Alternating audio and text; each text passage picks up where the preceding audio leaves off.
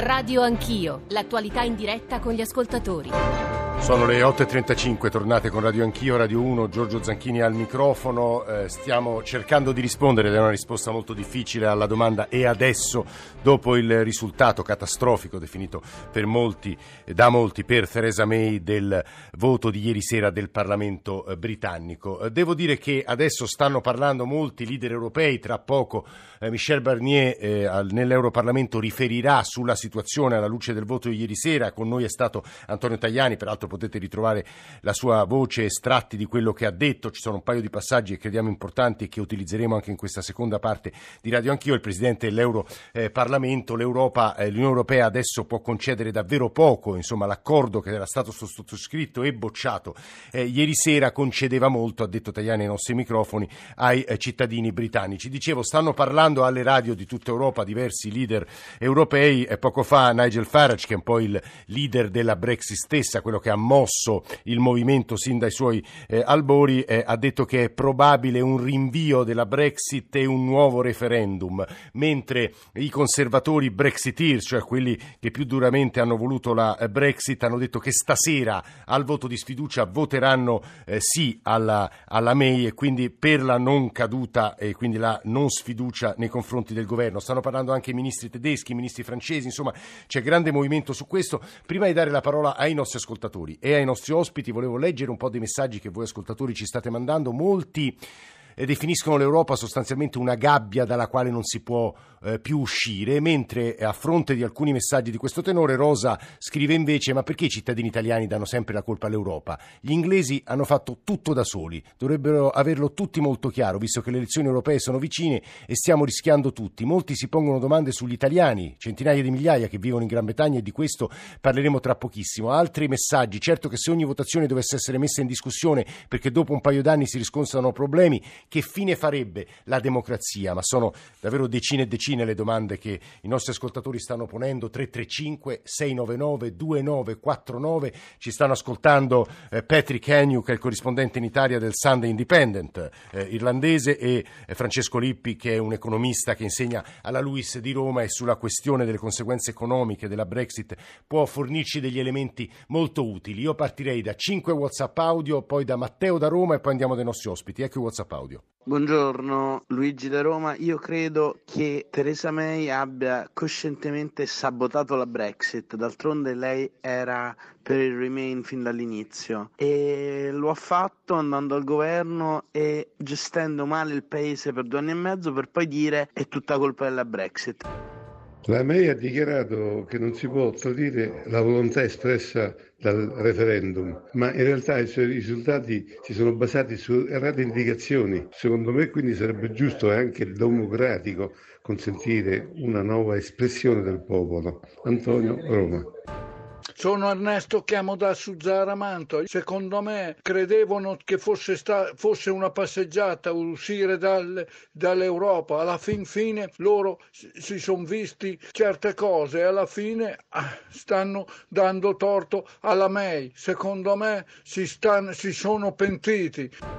Ma guardate, non ci vuole la laurea in eh, politologia per capire che eh, questo voto del Parlamento inglese è stata una vendetta dei politici inglesi contro il popolo che gli ha votato una cosa che non gli piaceva. Cioè quasi è capovolto il, il, il concetto di democrazia. Giovanni da Chieti.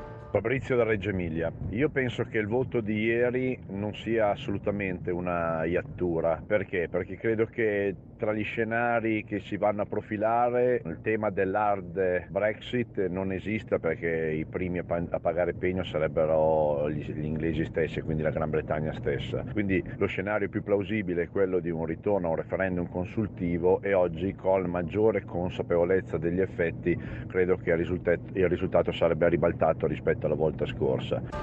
Ritorno al referendum, un nuovo referendum, ci diceva Bill Emmott pochi minuti fa, eh, però sulla base di quale quesito? Perché probabilmente sarebbe più utile, suggeriva, non un quesito secco, sì o no, ma magari due o tre opzioni, compresa quella di dire sì o no all'accordo che aveva sottoscritto Theresa May. Matteo da Roma, buongiorno.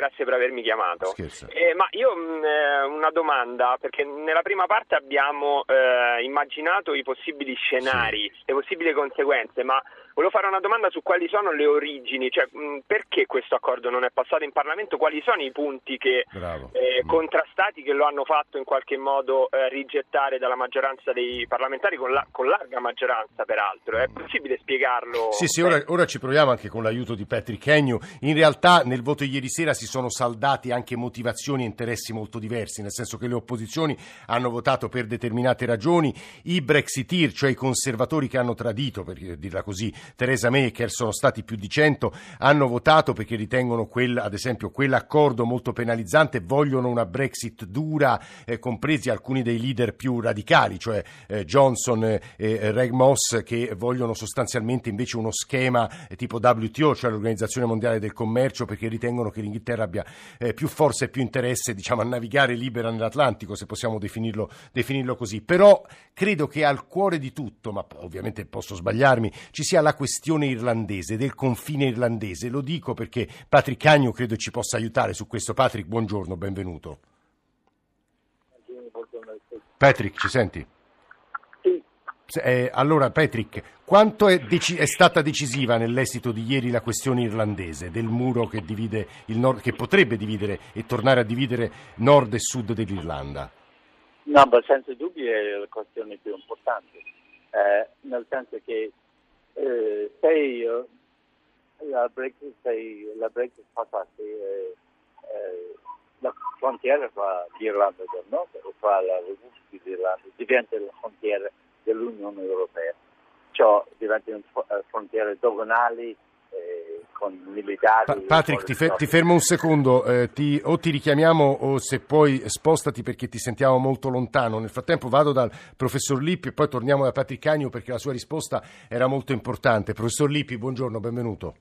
Buongiorno a voi. Insegna macroeconomia e economia monetaria alla Luis di Roma, ehm, è stato tra l'altro appena nominato Joint Managing Editor del The, The Economic Journal. Allora, eh, professore, molti ascoltatori ci domandano ma quali potrebbero essere le conseguenze di una hard Brexit, cioè di un no deal? Si arriva al 21 marzo e senza accordo. Che cosa potrebbe accadere? Eh, accade che se- senza un accordo si va sotto le regole dell'Organizzazione Mondiale del Commercio e quindi temporaneamente per un periodo che eh, sarebbe abbastanza lungo, nessuno lo sa con precisione, ma almeno un paio d'anni, bisognerebbe rinegoziare tutte le regole di scambio tra il Regno Unito e il resto del mondo. Sì. Questo in- si immagini per essere concreti le frontiere, adesso un, un furgone che arriva in Inghilterra pieno di merci che esce dalla nave e va, eh, dovremmo rimettere le frontiere, i controlli e le regole eh, rispetto alle quali questi controlli devono funzionare. Queste sono procedure molto complicate, quindi per un paio d'anni ci sarebbe una, una botta sul PIL molto forte, eh, una caduta stimata, è molto difficile avere delle stime precise perché non è mai... Per i britannici ma anche per noi europei? Per noi europei, siamo Eh, tutti europei, ma insomma per noi continentali certo, diciamo. eh. Certamente, quando si mette un muro per il commercio soffrono entrambe le parti, però eh, il, il colpo più grosso arriverebbe ai britannici perché gli altri sono 27 paesi, quindi ciascuno perderebbe un po', ma la Britannia, il Regno Unito perderebbe la possibilità di negoziare con eh, tutto il resto dell'Unione Europea. Perché dovrebbe rinegoziare singolarmente pa- con ciascun paese? Singolarmente con ciascun paese, singolarmente negoziare l'uscita dagli attuali accordi con i 27 membri e le nuove regole con gli altri, con il resto del mondo. È un processo molto complicato, esistono eh, stime su quanto diciamo, questo potrebbe durare, a cosa potrebbe portare, ma... eh, Se- professore, tra l'altro, se non sbaglio, eh, la Gran Bretagna esporta più o meno la metà dei propri prodotti in Europa e importa la metà di ciò che importa dall'Europa, quindi è veramente È corretto, compli- eh. è corretto, cioè la, maggior- la metà del suo import-export eh, avviene con, l'Unione Euro- con i paesi dell'Unione Europea. Ma detto così sembrerebbe un suicidio. Lo è. A suo avviso lo è. Lo è, in nome di indipendenza che, o sovranismo che va molto di moda per riguadagnare dei margini sulle politiche di immigrazione, per esempio sulle politiche eh, della pesca e altri diciamo, eh, l'indipendenza sulle politiche, ma per esempio c'è da tener conto che questi margini non è per niente ovvio che poi sarebbero riguadagnati perché queste negoziazioni che si dovrebbero riaprire in sede di Organizzazione Mondiale del Commercio non è detto che portino a risultati migliori di quelli. Mm, però poi sarebbero, sarebbero, come sostengono ad esempio Johnson e Reg Moss, sarebbero in grado di trattare meglio ad esempio con gli altri grandi attori del mondo, o no? C'è moltissima incertezza su questi punti, per essere sinceri. In, per me è un po' dubbio che un paese piccolo riesca a trattare meglio di quanto fa un grande gruppo di paesi come è attualmente l'Unione Europea. Avrebbe meno peso, però obiettivamente sono domande molto difficili eh, da, certo. da rispondere con certezza. Però quei dati che lei ci ha fornito sono molto indicativi. Poco fa, agenzia appena battuta, una Reuters, il ministro eh, per l'economia tedesco Altmaier ha detto che l'Unione Europea dovrebbe eh, fornire tempo, dare del tempo addizionale per la Brexit se necessario per permettere agli, ai britannici di eh, eh, riflettere o eventualmente appunto eh, giungere a una diversa... A una diversa... Non credo credo che questo sia possibile. Eh, non credo sia possibile, perché anche perché professore... Cioè, è eh. molto preciso sui eh. tempi dell'uscita, quindi il 29 marzo scadono i due anni e, della, dall'attivazione e deve essere esercitato. E tra l'altro c'è l'enorme problema delle elezioni europee di maggio. Quello, quello, che potrebbe eh. succedere, non lo so, qua andiamo nel campo sì, delle certo. speculazioni, ma io vedo due cose come le più probabili. Uno, che eh, ci sarà una crisi, potrebbe esserci una crisi del governo May, anche se oggi probabilmente otterrà sì. nuovamente la fiducia, e quindi potrebbero unilateralmente fare marcia indietro dall'articolo 50 per poi eventualmente riattivarlo in futuro. Certo, e quindi fermare il tutto dicendo aspettate, e questo lo possono fare da soli in fondo ci sono 70 giorni che sono pochissimi. Lo possono fare da soli, non è, c'è bisogno della bilateralità, cioè che Bruxelles no, anche accetti. Stato, la eh. Corte europea di Strasburgo ha dichiarato che eh, così come lo hanno attivato unilateralmente lo mm. possono spengere unilateralmente senza il consenso degli mm, altri 27. Questo è molto importante quanto ci ha appena ricordato eh, Francesco Lippi, economista, insegna alla LUIS. Eh, Patrick Agnew, torniamo da, da, te, corrispondente in Italia del Sunday Independent, quotidiano irlandese, per farci raccontare e ribadire agli ascoltatori perché la questione irlandese è così decisiva. Patrick. Eh, eh, scusate. Ti sentiamo bene adesso. Eh, ok, no, il problema è, è, è ovvio, è molto semplice. Uh, se uh, la Brexit uh, va in porta, uh, la frontiera fra l'Irlanda del Nord, che fa tuttora parte del Regno Unito, certo. e la Repubblica, diventa in, a tutti gli effetti una frontiera rigida, doganale, nel senso che diventa frontiera dell'Unione Europea. Sì. E se si fa questo, si crea, ci sono almeno due, due conseguenze conseguenze. Uno, eh, per gli, i paramilitari, i crimini organizzati, la frontiera di nuovo diventa un fonte di contrabbando sì. e, e secondo, eh, tutte le, le merci, le persone, 30.000 persone al giorno, sì. tutta quella roba eh, non, non, può più passare facilmente uh-huh. e diventa un'empathy uh, empathy del... Scusa Patrick, ma perché le rassicurazioni, le rassicurazioni che hanno dato Tusk e Juncker nei giorni precedenti il voto non sono bastate al Parlamento britannico? Non si fidano i britannici di quello che gli europei hanno detto sul backstop cosiddetto, questo meccanismo appunto di tutela? Sì, questo, questo, questa backstop è una garanzia, eh. di salvaguardia. Eh, no, beh, ma il problema è Zanchini, qui il problema è che il Parlamento inglese eh, non si fida spesso di, di quello che dice Brussels. Eh. Eh, tutta questa faccenda è stata gestita dalla classe politica britannica con un, uh, un misto di, di, arroganza, incompetenza e malafede. Ah. Patrick, tu sei irlandese? Come? Tu sei irlandese o inglese, Patrick? No, no, io sono nord irlandese, io sono ah. proprio al centro. Sei preoccupato, te sei proprio al centro della contesa, sei preoccupato come nord irlandese? Gli irlandesi sono molto preoccupati, sia quello del nord sia quello del sud, perché è, è ovvio che eh, un Brexit catastrofico e disastroso eh, per l'Inghilterra, per il Regno Unito è anche catastrofico e disastroso per gli irlandesi, perché le due economie sono così strettamente legate. Patrick, grazie per questa tua voce che fa capire anche eh, davvero le questioni eh, in gioco, quanto rilevanti siano dal punto di vista economico, sociale, persino simbolico quello che è accaduto, la guerra, sostanzialmente la guerra civile che ha accompagnato gli ultimi decenni e decenni di storia eh, fra eh, Inghilterra, eh, Irlanda del Sud, Nord Irlanda, gli scontri interni all'isola stessa. c'è un'altra preoccupazione che eh, occupa l'attenzione eh, di tutti noi. In queste ore, l'ha detto Antonio Tajani pochi minuti fa ai nostri microfoni, la nostra priorità è tutelare i cittadini dell'Unione Europea, tutelare anche i 500-600 mila italiani che vivono e lavorano in Gran Bretagna. E noi abbiamo pensato di fare un ragionamento con loro adesso alla luce di quello che sta accadendo e in questa parte di Radio Anch'io, ma poi nell'ultima ragioneremo con gli italiani che hanno lasciato il nostro paese per le ragioni più diverse, per lavoro, per questioni di scelta esistenziale, partendo proprio da coloro che sono andati poi in Gran Bretagna. Giuseppe Cafaro, buongiorno, benvenuto. Buongiorno. Eh, lei, buongiorno lei Cafaro che fa? In Inghilterra e dove vive?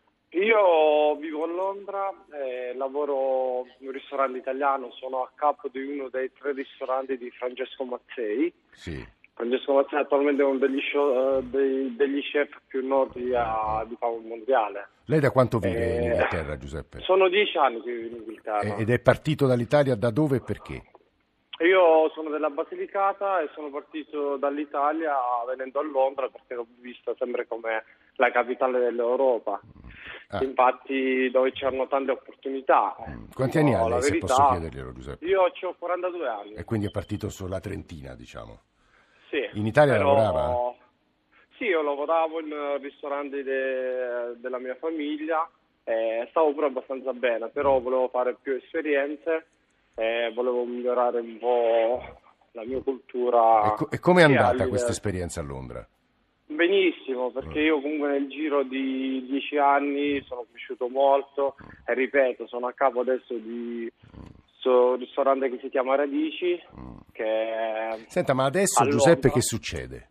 Lei è preoccupato? Adesso, nostra, per adesso, dico la verità, a noi ancora non ci è toccato più di tanto, nel senso che eh, noi importiamo tanti prodotti all'Italia, eh, perché il ristorante che facciamo certo. noi facciamo solo cucina italiana. Eh. Siccome comunque io lavoro uh, per una compagnia che abbiamo forse 40 attività in tutta Inghilterra, tra cui 30, 30 a Londra. E come ripeto, lo chef lui è in charge di questi tre ristoranti eh, che vanno molto bene. Quindi con i fornitori ancora adesso il prezzo riusciamo a mantenerlo. Però, però potrebbe cambiare tutto, questo è il punto. Sì, potrebbe cambiare tutto, potrebbero alzare i prezzi sicuramente. Eh, Giuseppe, qua, per quanto riguarda invece la sua diciamo, identità individuale, residenza, avrà problemi a suo avviso? Ancora non si sa, ma insomma è preoccupato da quel Ancora non si sa questa eh. cosa, poi visto il risultato eh, esatto. ieri sera, ancora noi ci speriamo, perché il problema qua è stato che parecchi inglesi, quando hanno fatto il referendum, non hanno capito il, dove era il concetto, perché loro pensavano solo di stoppare l'immigrazione, perché io parlo con tantissima gente cioè loro dicevano chi deve venire in Inghilterra deve avere un contratto di lavoro per, blocca, per, essere, per avere più un controllo generale ed è pure logico questo. Eh, certo. Invece no, infatti adesso secondo me se fanno subito un referendum sentendo le voci in giro, cioè comunque quel 49 diventerà 80 perché eh. la gente si è reso conto che hanno fatto un po' una gaffa su questo punto di vista. Ah, perché comunque no, l'economia... Eh eh, l'economia dipende molto dall'interscambio con l'Unione Europea, questo ce l'ha detto anche il professor, professor Lippi. Devo dire, eh, le, la, le, parole di Giuseppe, eh, insomma, è, è, importante che siano state ascoltate da Antonia Di Lorenzo. Nel frattempo vi segnalo che ha cominciato a parlare Michel Barnier, cioè il capo anche negoziatore. Con questa transizione il tempo necessario per negoziare le nostre future relazioni sulla base di una dichiarazione politica che abbiamo accordato e convenuto insieme con il governo britannico. Sinora in sostanza Barnier ha detto ricordo... il nostro accordo era il migliore possibile, adesso spetta al governo britannico dire che cosa vogliono fare. È una posizione che abbiamo ascoltato anche dalla voce di Antonio Tajani qui ai nostri microfoni. Antonia Di Lorenzo, poi risentiremo la voce di Barnier, ovviamente vi sintetizzeremo quello che sta dicendo perché è molto importante il dibattito stamane nell'Europarlamento. Antonia Di Lorenzo, buongiorno, benvenuta. Buongiorno, grazie a lei. Antonio Di Lorenzo credo che abbia invece lasciato l'Italia dal napoletano, se non sbaglio, non è fuggita. Dico tutte queste cose perché l'ho letto in un fascicolo del Mulino che poi discuteremo nella terza parte di Radio Anch'io. Prima ha cominciato a fare la cameriera, adesso fa la giornalista e tra l'altro ha scritto un libro Quando torni, che è un libro basato sulle storie degli italiani a Londra, giusto Antonia? sì, sì, esatto. È, insomma, è un romanzo ispirato poi ovviamente a delle storie vere, e sempre frutto appunto dell'esperienza che ho avuto a Londra fino ad ora. E, come appunto hai detto poco fa, io mi sono trasferita a Londra nel luglio 2013 ho conseguito una laurea in giurisprudenza a Napoli e dopodiché appunto sono venuta a Londra e la mia idea era semplicemente quella appunto di iniziare un'esperienza breve di qualche mese, dopodiché poi eh, ho iniziato un corso post laurea in giornalismo e dopo appunto questo corso ho avuto una serie di opportunità che mi hanno permesso appunto di rimanere qui. Ovviamente eh, non con pochi sacrifici, certo. e, però appunto sono, sono, abbastanza orgogliosa di quello che ho costruito fino ad ora. Sono quasi appunto sei anni che vivo. Che, che in Italia eh, ora non lo possiamo sapere perché non possiamo fare la storia così, però che in Italia forse non avrebbe potuto costruire, non avresti potuto costruire Antonia? Uh, ecco, appunto, parlare in questi termini appunto, non lo so, mm. ma, forse, uh, ma, forse, non tanto quanto uh, abbia fatto qui, semplicemente perché appunto all'inizio, um, a luglio 2013, sono, appunto, sono arrivata a Londra a fine luglio e um, appunto il 9 agosto già avevo un lavoro come cameriera appunto dopo mm, meno di 10 giorni. Scusa Antonio, adesso e, sei preoccupata questo... alla luce di quello che è successo ieri sera, sta succedendo, sei preoccupata per la tua sorte? Um, in realtà poco perché appunto eh, dato che eh, tra poco mh, mm, compierò sei anni a Londra potrei fare richiesta di residenza permanente ah. e il problema appunto sorge per coloro che vorranno appunto venire adesso. nel Regno Unito penso eh. dopo mh, mm, più che adesso dopo appunto questi due anni di transizione ah quindi voi siete salvi voi che state già lì da qualche anno perché vi viene concessa la residenza permanente giusto? Teoria sì, eh, ecco, alla luce diciamo, di, di, quello che è successo ieri ovviamente è tutto abbastanza nebuloso al momento, certo. però sì, dovremmo essere salvi anche perché appunto le cifre, i numeri degli italiani... Certo, la, l'espressione che usi dovremmo essere salvi fa, fa riflettere, Antonio. Senti Antonio, noi ti, ti, ringraziamo molto, ringraziamo te Giuseppe Cafaro, sono tutte voci eh, quali, a, a, alle quali aggiungeremo subito dopo il GR1 delle 9 altre voci di italiani che si trovano in Inghilterra ma anche italiani che sono partiti per le ragioni più diverse, dicevo, seguendo sempre quello che sta accadendo nell'Europarlamento, il dibattito che segue eh, il voto di ieri sera nel Parlamento britannico, sta parlando Michel Barnier, il capo negoziatore europeo, sta dicendo anche delle cose piuttosto importanti che adesso immagino verranno riassunte dai colleghi del GR e del GR delle 9, ma insomma eh, che percorreranno anche la terza parte della nostra trasmissione. Perché gli italiani hanno lasciato il nostro paese in questi ultimi anni? È la domanda che percorrerà la terza parte di Radio Anch'io e ci saranno anche delle testimonianze piuttosto interessanti. 335 699 2949 per i vostri sms, whatsapp e whatsapp audio. GR1 delle 9 e torniamo assieme.